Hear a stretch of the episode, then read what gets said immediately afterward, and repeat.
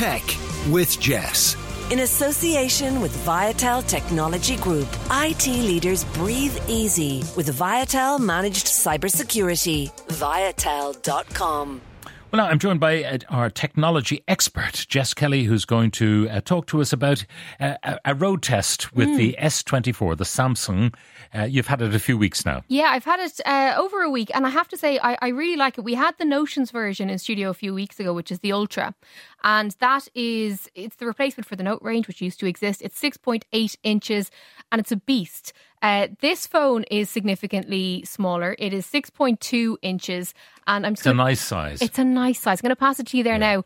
The the feel of it in the hand is a little bit like the iPhone 6 you know, with the kind of slightly sharper but also rounded edges in the corners, it just sits in the hand very nicely, doesn't it? It certainly does. I like the, the size of that one. Yeah, it's a good size. And also, what I really like about it is they've changed the back from being glass to a more matte finish because little handy prints and fingerprints really uh, doesn't please me. But when Performance. you when you strip back the sort of cosmetic look and feel of the phone, there's not a massive change between this and the the previous version. So just to give you a rundown, and again, I'm going to put it in comparison to the Notions version, the S24 Ultra. Uh, inside the S24, we've got a 4,000 milliamp battery.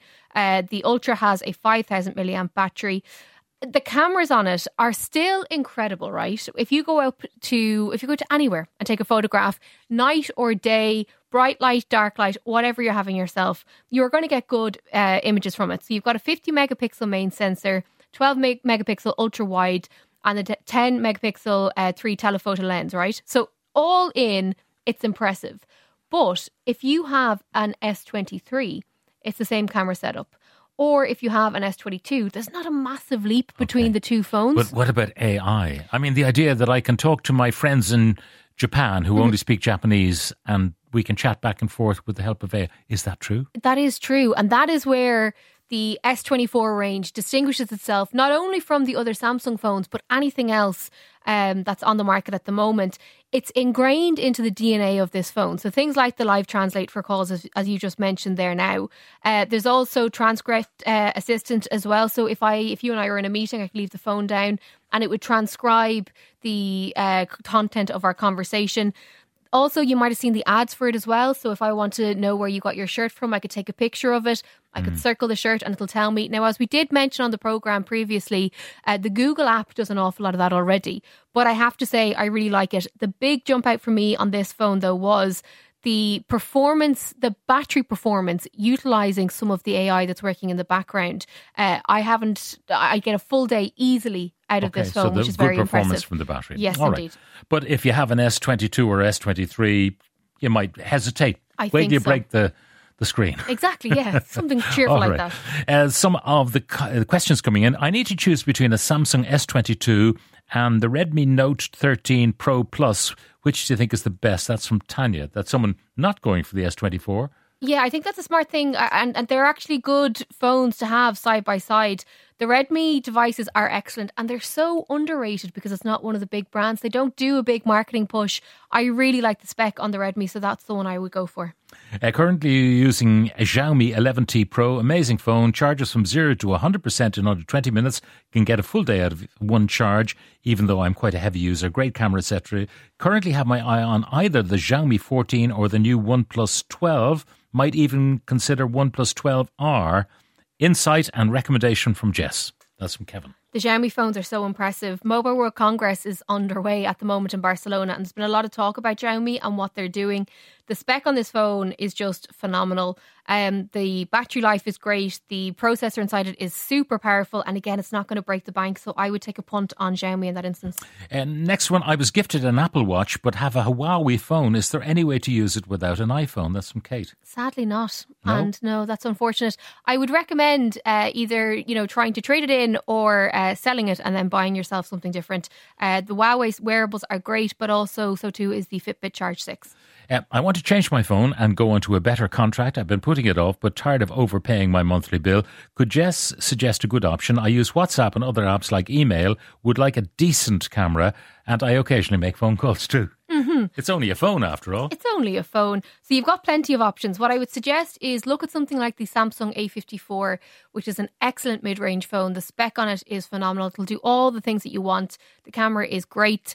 Uh, and then in terms of your bill, I've been harping on about it for so long, but I think everybody should look and see if they could get away with working off one of the uh, digital mobile networks. So that could be 48, uh, it could be Clear Mobile, or it could be Gomo.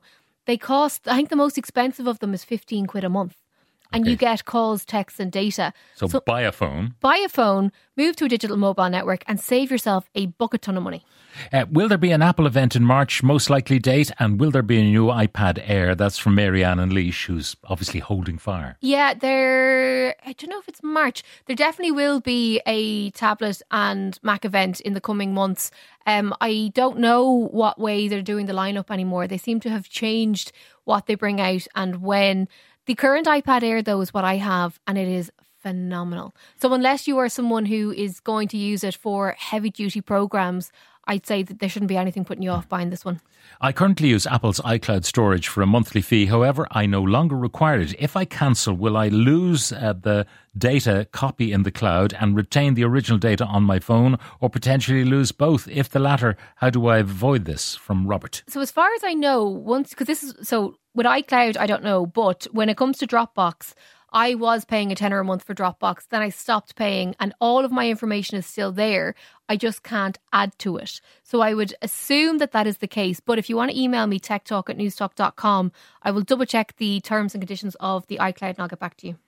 Uh, I've Huawei uh, P30 lights, uh, selfie camera not working, awkward for WhatsApp video calls. Otherwise, I'm very happy. I failed to fix it myself. I'm worried if I bring it to one of those many independent repair shops that someone will install some devilish software that will access my phone, my bank apps, etc. Is this a genuine risk or am I catastrophizing?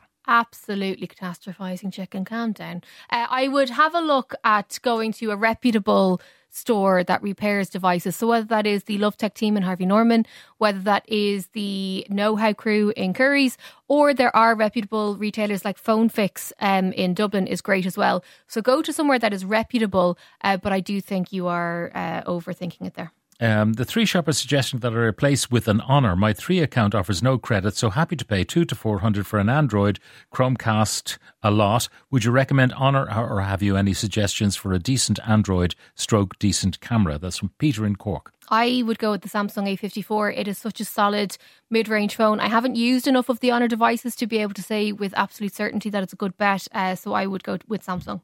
Can you have your own broadband equipment, modem and extenders and the like, and move from provider to provider without having to use their equipment? That's from Frank and Wicklow. So if you've got Virgin Broadband or Yeah. Vodafone Broadband or Sky Broadband, Uh, I think you can. I think there have been instances where people. your extenders, yes, that's Yes. obviously, but but your router, I think it does need to have access to the server. Um, also, I, I would question why you would want to do that because the equipment that the providers use would be optimized to give you the best service possible. So I would stick with the, what you get. All right, Jess, that's all we have time for, but you welcome questions to Tech Talk as well. Yes, indeed. All right. Hi, Jess Kelly here. If you want more tech news, reviews, and insights, make sure you subscribe to the Tech Talk podcast or tune in every Saturday at 5 p.m.